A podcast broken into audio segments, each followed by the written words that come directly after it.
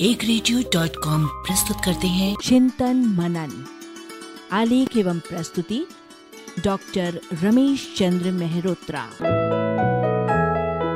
गुप्तदान और यश।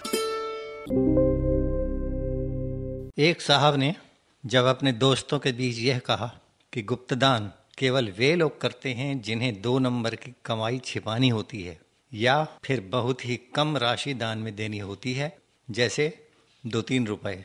तो उनके एक पंडित दोस्त ने प्रतिवाद करते हुए उनसे पूछा, लेकिन पुराने ज़माने में जब आयकर नहीं लगता था, तब भी गुप्तदान को महादान क्यों कहा जाता था? साहब ने जवाब दिया, उसका कारण यह है कि जो लोग उस समय दान नहीं दिया करते थे, वे ईर्ष्यावश यह नहीं चाहते थे कि दान देने वालों का समाज में नाम हो और यश फैले। दानदाता बेचारा अपने सीधेपन में, खुद को महादानी मानने के चक्कर में गुप्तदान दे दिया करता था। जबकि असलियत यह है कि उसके महादानी क्या दानी मात्र होने के बारे में भी कोई नहीं जान पाता था।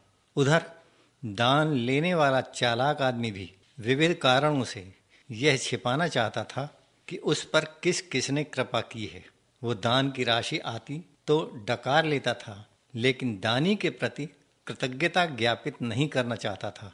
यह दान पाने वाले का ओछापन था। लेखक का मानना है कि दान देने वाले आदमी को अपना नाम ज़रूर आउट करना चाहिए और जितना क्रेडिट उसका ड्यू हो, उतना उसे ईमानदारी से मिलना चाहिए। कम भी नहीं और ज़्यादा भी नहीं। यह उसके अच्छे काम के पुरस्कार का तकाजा है। यह भी हो सकता है कि उसका नाम फैलने के कारण कुछ अन्य लोग उसके साथ कार्य विशेष के लिए दान देने को प्रेरित हो जाएँ। ढोंग करने की ज़रूरत नहीं है। सही अर्थों में हर प्रबुद्ध व्यक्ति नाम और यश के लिए जीता है। उसे उसके लिए जीना भी चाहिए, क्योंकि किसी को नाम और यश तभी मिलता है जब वह समाज के लिए कुछ करता है। सिर्फ़ अपने लिए करने वाले लोग घोर, असामाजिक और सबसे निम्न श्रेणी के प्राणी होते हैं। वे ही यश के बारे में नहीं सोच पाते, क्योंकि वह उनके कद से बहुत ज़्यादा ऊंचाई पर होता है। उनके जीवन का लक्ष्य खा पी कर मर जाने के अलावा कुछ नहीं होता। दूसरी बात यह है कि आदमी अपने साथ संसार से यश को छोड़कर कुछ भी नहीं ले जाता। न धन संपत्ति, न शरीर का कोई अंश। इसके विपरीत यश उसका साथ उसके मरने के सैकड़ों साल बाद तक देता है। हमारे लिए सबसे अधिक पूज्य विभूतियाँ भगवान गौतम बुद्ध संत कबीर, स्वामी विवेकानंद और महात्मा गांधी आदि अपने नाम और यश के कारण ही सदा के लिए अमर हैं। उन्होंने यह नाम और यश अपने जीवन काल में समाज को सभी प्रकार के दान दे देकर अर्जित किया था। उनके द्वारा मानव को दिए गए संपूर्ण देय को दुनिया जानती है। कुछ भी गुप्त नहीं है। यदि वे अपना दान गुप्त रूप से करते तो न तो उनका नाम पता कोई जानता और न उनके असीम अवदान से कोई प्रेरणा ले पाता।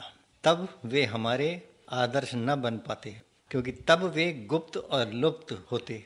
स्वयं गांधी जी ने बिना नाम यश वालों से नहीं, नाम यश वाले सत्यवादी हरिश्चंद्र नाटक के नायक के चरित्र से, सत्य की तथा आर्नल्ड के बुद्ध चरित्र से गौतम बुद्ध के त्याग की प्रेरणा ली। उन पर ईसा के गिरी प्रवचन का बहुत अच्छा प्रभाव पड़ा। और उन्होंने तुलसीदास कृत रामचरितमानस को भक्ति मार्ग का सर्वोत्तम ग्रंथ स्वीकार किया। अंत में यदि संसार में हज़ारों बड़े बड़े लोगों की करनी को गुप्त रखना और उन्हें यश से वंचित किया जाना सही होता तो आत्मकथाएँ न लिखी जाती और न पढ़ी जाती, न अभिनंदन समारोह आयोजित किए जाते। पुण्य तिथियाँ और जन्म शताब्दियाँ न मनाई जाती। यश के बारे में तिरुवल्लवर की सोक्ति है। कि उसके अतिरिक्त अन्य कोई स्थायी संपत्ति संसार में नहीं है। एक रेडियो।